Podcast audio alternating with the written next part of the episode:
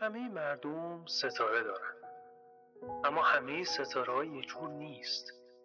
واسه اونایی که به سفر میرن حکم راهنما رو دارن.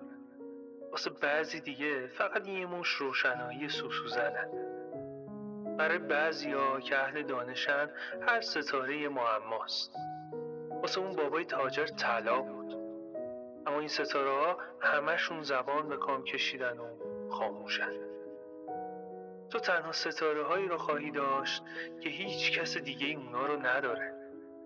در یکی از ستاره ها من زندگی خواهم کرد و در یکی از اونها من خواهم خندید. و اینطور خواهد بود که وقتی شب به آسمون نگاه می‌کنی انگار همه ستاره ها میخندن. تو فقط تو ستاره هایی خواهی داشت که می‌تونم بخندن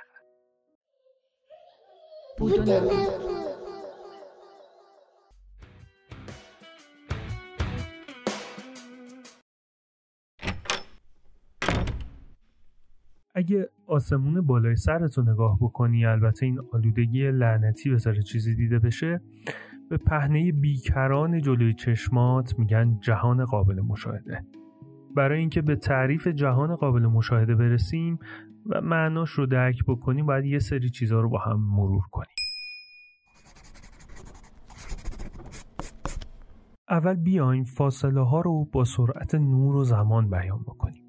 یعنی سرعت ما سرعت نور و زمانی که تخمین می‌زنیم به سال نوری باشه.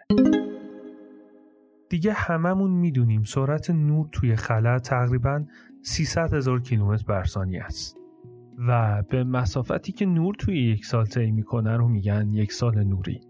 یعنی معادل 9 ممیز 46 صدم تریلیون کیلومتر. البته این عدد خیلی زیاده. پیشنهاد کنم ذهنتون رو درگیرش نکنید چون در مقایسه با جهانی که داری می‌بینی این عدد هیچه. خب حالا که تا اینجا قرارمون رو گذاشتیم حالا فرض کنیم سوار یه سفینه ای میشیم. که با سرعت نور حرکت می‌کنه و از همه مهمترین که ما رو سالم میرسونه. هرچند برای ماهایی که همین الانش روی زمین با سرعت 40 50 تا میرونیم خطر مرگ وجود داره و این آشغالایی که بهمون میفروشن و بهشون میگن خودرو و ما به قول مردم همون عرابه های مرگن اینا. اینم بگم فاصله ها رو به صورت میانگین مطرح می‌کنیم. به خاطر موضوع متغیر بودن فاصله بین کره ها باید به هر حال این میانگین بگیریم دیگه. اگر دلیلش رو بخوام قابل درکتر بگم و در ابعاد خودمون باشه مثل قیمت دلاره اگر ازت بپرسن دلار چنده جواب میدی الان یا الان. موقعی که داشتی میپرسیدی یا الان که من دارم جواب میدم. خلاصه. اگر از زمین تا ماه بخوایم با سرعت نور بریم فقط یک ممیز 28 صدم ثانیه می‌خوایم تا بهش برسیم.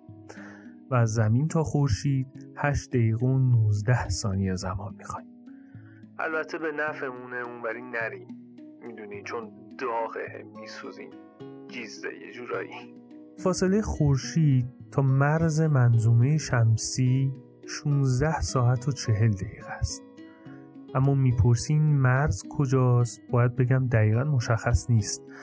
اما معمولا به عنوان منطقه‌ای در نظر گرفته میشه که تأثیر گرانش خورشید به طور قابل توجهی کم میشه و اغلب بهش هلیوپوز میگن.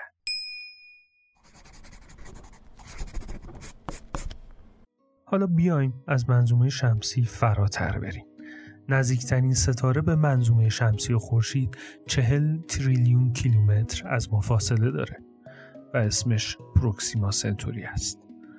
و ما اگه بخوایم با سرعت نور به سمتش بریم تقریبا چهار ممیز دو دهم سال نوری تو راهیم. حالا بیایم این فاصله خورشید تا پروکسیما سنتوری رو با سریعترین راکتی که هستش طی بکنیم.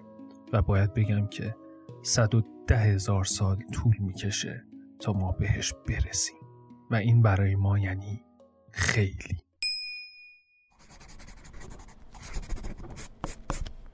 خب دیگه تقریبا همه دم دستیامون رو گفتیم و حالا بیایم در مورد کهکشان راه شیری صحبت کنیم. این کهکشان زیبایی که ما درش هستیم چقدر وسعت داره؟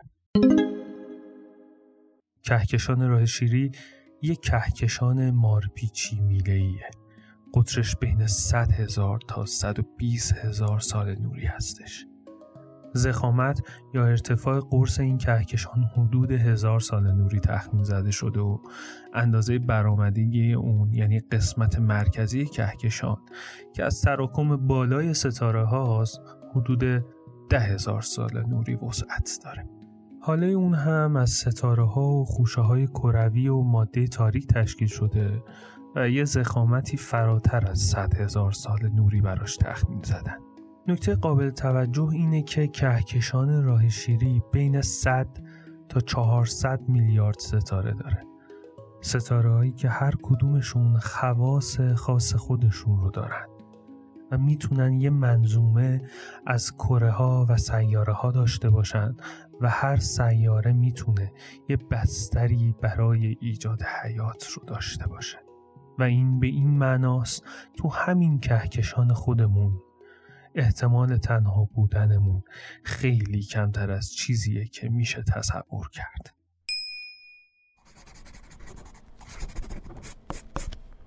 اما جهان قابل مشاهده محدود به کهکشان راه شیری نمیشه و بسیار فراتر و بزرگتر از اونه. نزدیکترین کهکشان به راه شیری کهکشان آندرومداست که از لحاظ ساختار شبیه کهکشان خودمونه که تقریبا 537 میلیون سال نوری از ما فاصله داره و این عدد هنوز هم در ابعاد کیهانی خیلی کوچیکه. و شاید براتون جالب باشه بدونین این که آندرومدا رو توی آسمون نیمکره شمالی زمین با چشم غیر مسلح میشه دید و آندرومدا از نظر جرم و اندازه از کهکشان راه شیری هم بزرگتره. اینم اضافه بکنم آندرومدا با کهکشان راه شیری و چند تا کهکشان دیگه مثل کهکشان مثلثی و ابرهای ماژلانی بزرگ و کوچیک یک گروهی رو تشکیل میدن که این گروه رو کهکشان محلی نام می‌برن. این کهکشان از نظر گرانشی به هم متصلن و از نظر کیهانی تقریبا به هم نزدیک.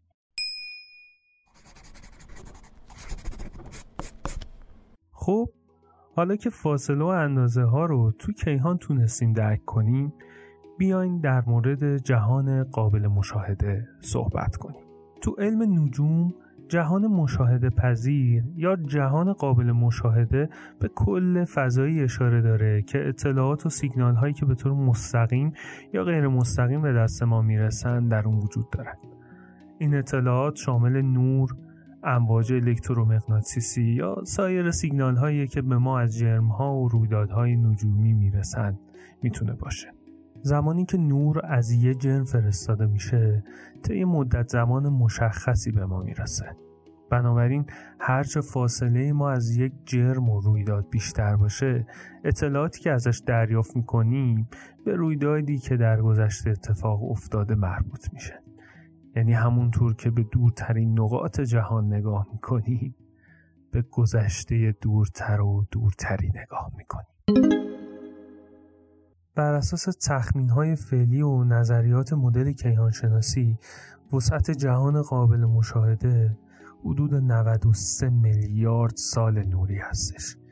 یعنی اینکه فاصله هایی که از این مقدار دورتر هستن ممکن از طریق سیگنال های نوری هنوز به دست ما نرسیده باشند بر اساس مشاهدات اخیر و تحلیل هایی که به روی داده های فضایی انجام شده تخمین زده شده که تعداد کهکشان ها در این جهان قابل مشاهده حدود 200 میلیارد هستش.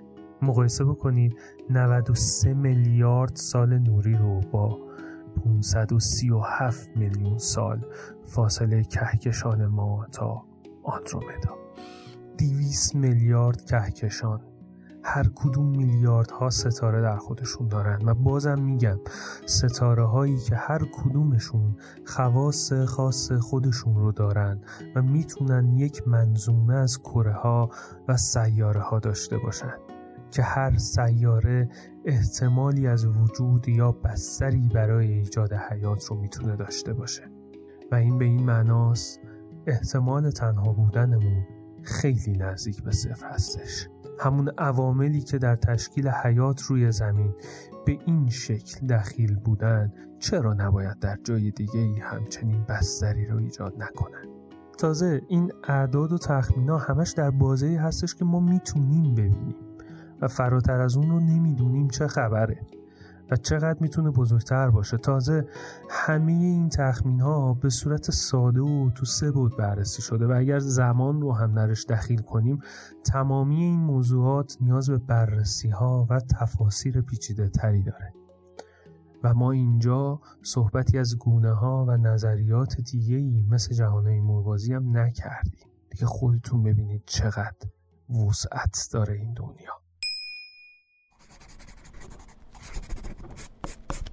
اینها تمام تخمین هایی هستش که در تقویم زمانی کیهان ما انسان ها تقریبا همین الان شکل گرفتیم و در واقع علم و تکنولوژی بسیار ناچیزی برای شناخت جهان اطرافمون داریم و چیزی جز گذر زمان با پیشرفت سریع تکنولوژی نمی‌تونه به ما کمک بکنه تا به قطیت برسیم. البته اگر عمر بشریت و بقای اون تا این حد زمان داشته باشه. همه این موارد با همراهی شما مرور شد. نه به خاطر اینکه بگم تو این دنیا ما تنها نیستیم و موجودات دیگری هستند و این دنیا اونقدر بزرگه که ما هیچی نیستیم.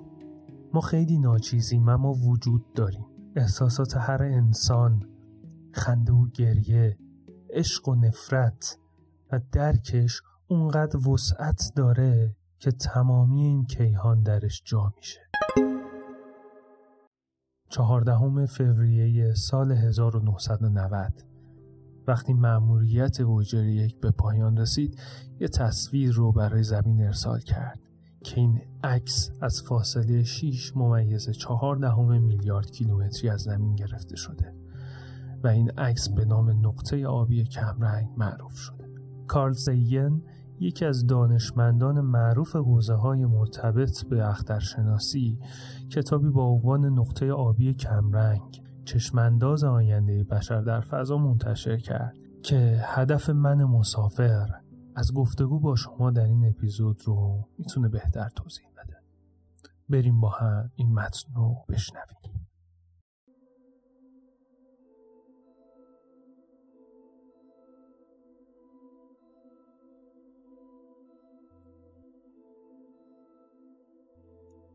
از این منظره زمین ممکن است هیچ علاقه خاصی را برانگیخته نکند.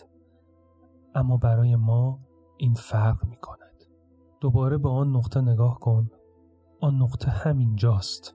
آن نقطه خانه است. آن نقطه مایی به روی آن هر که را که دوست داری هر که را که می‌شناسی هر آن کتاب حال نامش را شنیده ای هر انسانی که تاکنون بوده است زندگیشان را سپری کردند. جمع تمام خوشی ها و رنج من هزاران دین مطمئن ایدئولوژی ها و دکترین های اقتصادی هر شکارچی و کاوشگری هر قهرمان و بزدلی هر خالق و نابود کننده تمدنی هر شاه و رعیتی هر زوج جوان عاشقی هر مادر و پدری هر بچه امیدواری هر مختره و کاشفی هر معلم اخلاقی هر سیاست مدار فاسدی هر فوق ستارهی هر رهبر معظمی هر قدیس و گنهکاری در تاریخ گونه ما آنجا زندگی کرده است. به روی ذره گردی معلق در یک شعای نور. زمین صحنه بسیار کوچکی در عرصه وسیع گیتی است. به رودهای خونی که به دست جنرال ها و امپراتورها ریخته شده تا در شکوه و افتخار و پیروزی بتوانند اربابان زودگذر جزئی از یک نقطه شوند. به بیرحمی های بیشماری که از ساکنان یک گوشه این نقطه بر علیه ساکنان غیر قابل تمیز گوشه دیگری سرزده بیاندیشید. چه مکرر از عدم تفاهمشان. چه مشتاقند به کشتن یکدیگر. چه پرحرارت از نفرتهایشان. رفتارهایمان خود مهمبینی خیالیمان توهم اینکه یک جایگاه اختصاصی در عالم داریم توسط این نقطه کم نور به چالش کشیده شده است. سیاره ما یک ذره تنهای احاطه شده. در تاریکی عظیم کیهانی است. در گمنامیمان در تمامی این وسعت هیچ نشانی از اینکه کمکی از جای دیگر برای حفظمان از خودمان برسد نیست. زمین تنها دنیای شناخته شده ای است که تاکنون زندگی را پناه داده است. هیچ کجای دیگری نیست حداقل در آینده نزدیک که گونه ما بتواند به آن هجرت کند؟ سر زدن شاید اقامت هنوز خیر. خوشتان بیاید یا نه در حال حاضر زمین جایی است که ما موضعمان را می‌گیریم. گفته شده است که نجوم یک تجربه متواضع کننده و شخصیت ساز است. شاید هیچ اثباتی برای حماقت غرور بشری بهتر از این تصویر دور از دنیای کوچکمان نباشد.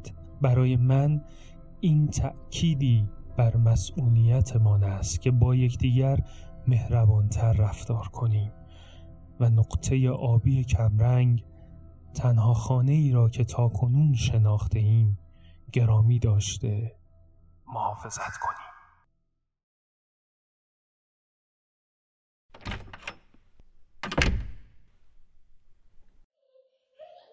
不准